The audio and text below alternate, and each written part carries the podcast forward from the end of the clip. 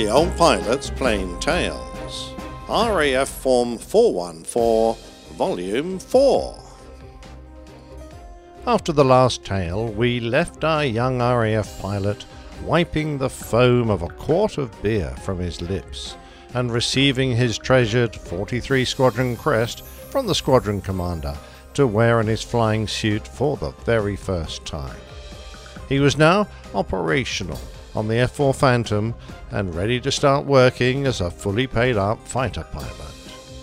You might think that now, officially able to go to war, that his training might have finished, but far from it. In a peacetime Air Force, every mission, every minute of every day was usually spent training in one form or another. So it was, a few days later, on the 7th of December 1978, exactly 41 years ago, I had been out with my usual navigator practicing night intercepts. Scotland often suffered the worst of the storms that came over the Atlantic to pound the United Kingdom in winter, and this one had been no exception. Tony and I had been out over the North Sea attacking and, in turn, being attacked by another Phantom. Now, as we recovered back towards RAF Leuchars, we got the word that the weather was pretty wild. It was wet, as passing heavy showers went through, but the main problem was the wind. On a wet runway, the F4 had a 20 knot crosswind limit, and with a good 35 knots across, it would have been marginal had the runway been dry. The only option really was to divert, but my backseater wasn't new to this sort of thing. Why don't we put it into the wire? he asked. The Phantom had first been created for the US Navy. It was primarily a carrier aircraft and was an excellent platform to bring down onto the pitching deck of an aircraft carrier. Its hook was suitably manly, solid and stable, and as thick as my thigh. It very rarely skipped an arrestor wire. Most military airfields, certainly RAF ones, have arrestor wires fitted to the end of their main runways, and almost all fast jets are equipped with a hook. But, uh, I replied to Tony, I've never done that before. It was true. Doing a wire engagement was normally a last ditch way of stopping from going off the end of the runway, and nobody had to teach you that. You just put the hook down and waited. Tony was suggesting that we do an approach end engagement, as you might do if you were landing on the deck of a carrier. Now, I don't want to suggest that what we were considering was as testing as finding the three wire on a moving aircraft carrier. It certainly wasn't, but it was giving me pause for thought. Tony was all for it, and since he was senior enough, he said, You'll be fine, I'll authorize you. In truth, I think he was just dreading the hassle of a diversion. We let Leuchars know what we intended and entered the instrument pattern. The cloud base was down to about 500 feet, and they brought us round for a GCA, a ground controlled approach. In the darkened radar room, the GCA controller was gazing at her two scopes, one showing our position relative to the runway centerline, and the other one to the glide path. In a rotatable building near the center of the airfield were the radar antennas, one scanning back and forth and the other up and down. They only needed to be short range, but were very accurate and had a fast scan rate. The whole building could be turned to line up with any of the four runway approaches. I ran through our landing checks. Speed brakes in, but out for a flooded or slushy runway. Landing gear down below 250 knots. Fuel, check contents, and calculate on speed. We landed at 19 units angle of attack, but always had a landing speed calculated to check it against. Flaps down below 210 knots. Hook as required. For the first time in anger, I reached for the hook lever and dropped it downwards. Harness tight and locked, hydraulics all 3000 plus or minus 250 psi, anti-skid on, caption out, radar, standby, and stowed. As our controller lined us up with the runway, we heard the familiar Do not reply to further transmissions. You're approaching the glide path. Begin your descent now for a three degree glide path. You're nine miles from touchdown. Turn left 5 degrees, heading 080. You're drifting right of the centerline. Maintain your rate of descent. I set the big fighter into an 800 feet a minute rate of descent and concentrated on maintaining my speed, heading, and descent rate as we were buffeted by the strong winds. Turn left a further 2 degrees, heading 078. We now had 12 degrees of drift and reduce your descent rate, you're slightly below the glide path. So the patter continued, only interrupted once we were given a landing clearance and replied that our gear was down. It was always a comforting way to come down in bad weather. Our controllers were good, and they looked after us.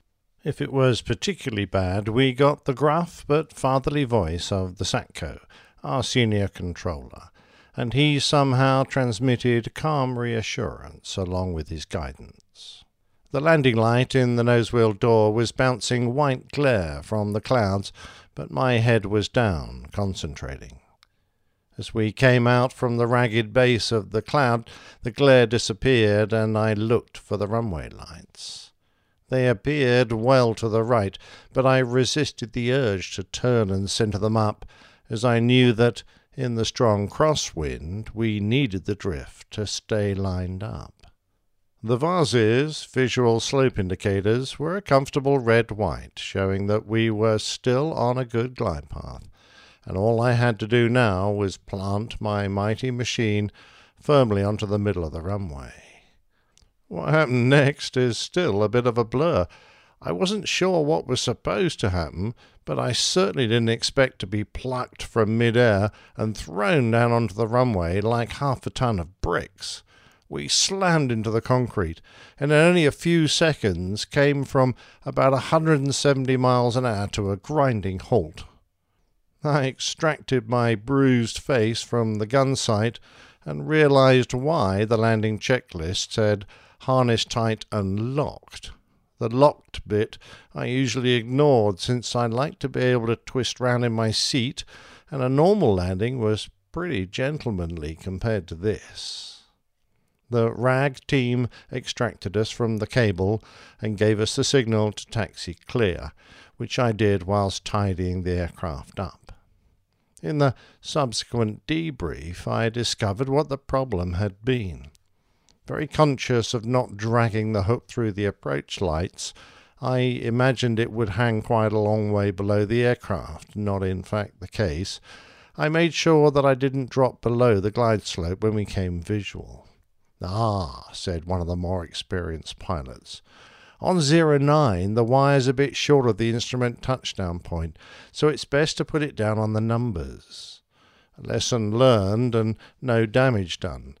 The RAF rotary hydraulic arrestor gear is considerably more forgiving than the naval version.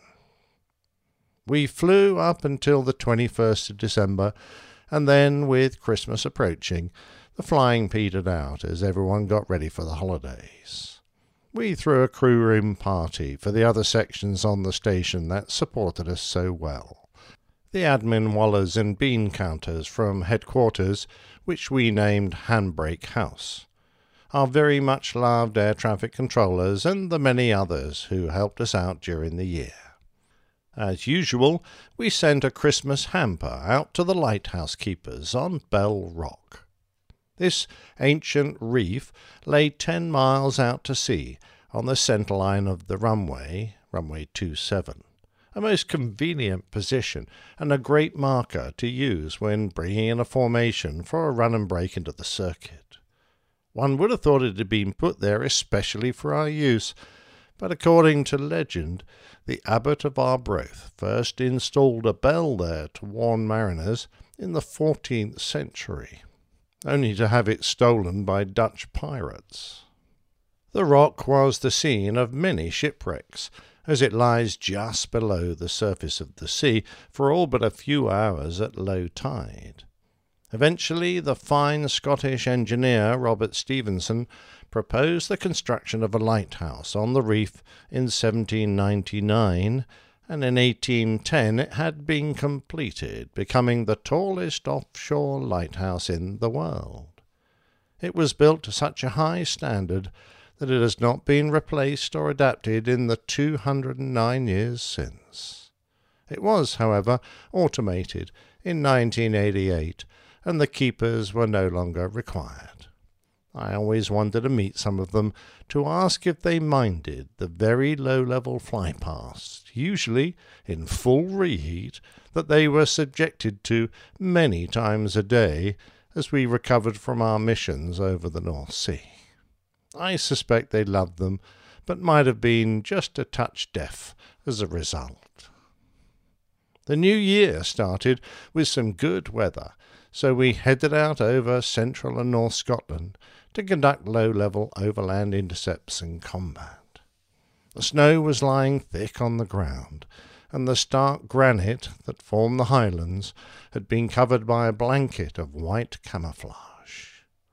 Our usual landmarks, particularly the lochs, had frozen and then been covered by snow so they disappeared from view. We took care when the sky was overcast as the white ground blended in with it and it became easy to become disorientated. Care was taken to bug the radalt at a sensible height so that, with the absence of visual cues, we didn't drift too low. Then, as February 1978 came round, excitement built as we were to host a visit by the United States Air Force 527th Aggressor Squadron. I had barely 200 hours in the Phantom, and I was going to fight some of the most experienced and capable fighter pilots in the world. It was very exciting. They brought a handful of their F-5Es up from Alconbury, where they were based, and when they landed we crowded around, admiring their exotic paint jobs, which mimicked Soviet camouflage and their aircraft numbers. The aggressors' helmets sported Russian red stars, and they were masters of their trade. But my apprehension at facing them soon disappeared, and when we got our first of many briefings. The aggressors weren't there to prove their superiority at air combat. They were instructors in Soviet tactics, and they were there to make us better at facing our expected foe.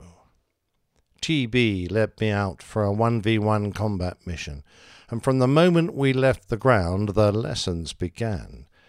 He taught me something that stuck with me throughout my military career never waste a moment. As we transited out to the play area, we practiced a continual sequence of gentle exercises. We didn't want to waste too much fuel to improve our combat skills. We practiced vector rolls around each other, where we barrel rolled around in a continuous spiral, keeping our lift vectors pointed at the other aircraft.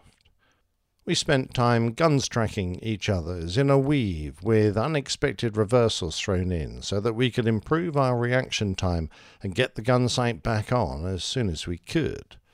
We did slow speed maneuvers to demonstrate that slowing to fight at the speed of a MiG 21, which was often the aircraft they mimicked, was not good for a Phantom. Whilst I struggled to stay flying, TB flew circles round me. These guys were really at the top of the tree, and it was a pleasure to listen to them talk and then practice the lessons in the air. The F5 was hard to fight, but the hardest thing was to keep sight of it. As they turned in to fight us, we could easily see the plan form of the little fighter, but then they pointed their needle noses straight at us, and in a blink they'd disappeared. It was like they employed a cloaking device, and the next thing I heard was my nav screaming at me to do a missile or guns break as they crept up behind. I fought Kit in a 1v1, and then two of us took on Mark, and finally two of us ganged up on their boss, Lieutenant Colonel Leeson, as well.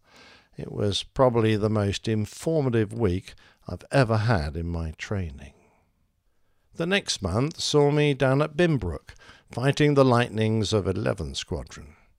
Even having transited half the country, I still had more time to play than the fabled rocket ship. With our amazing radar and missile capabilities, the Lightning wasn't really much of a test, even for the 43 Squadron Junior pilot, but there was no doubting the Lightning pilot's skill at keeping up with that remarkable aircraft, as well as working the radar and keeping a close eye on the rapidly diminishing fuel load. Later in the month, I was targeting Buccaneers, escorted by F 15s and a formation of 14 Squadron Jaguars. I always loved fighting the Jags and claimed six of them. In the meantime, my life as the squadron junior pilot had its ups and downs. Had I been the junior navigator, I would have had the pleasure of looking after the squadron mascot, a fighting cockerel called Macduff. He was a vicious beast, but I would have preferred that job, despite the cuts and scratches he inflicted, to the one traditionally done by the junior pilot. I was the coffee bar officer.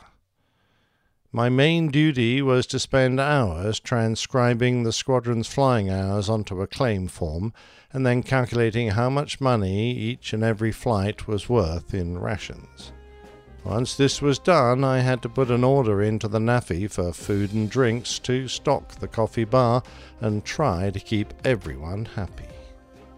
If you think it's hard to keep an aircraft full of passengers happy, it's child's play when compared to a bunch of whinging fighter pilots and grumpy navigators.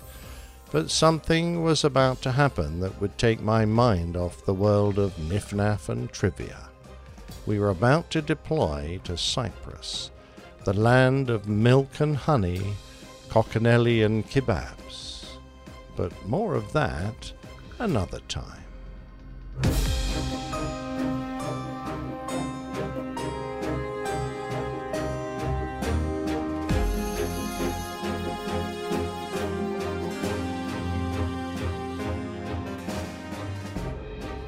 If you enjoyed that, then please leave us a review on Apple Podcasts. Plain Tales is a featured segment of the Airline Pilot Guy show. You can find that at airlinepilotguy.com.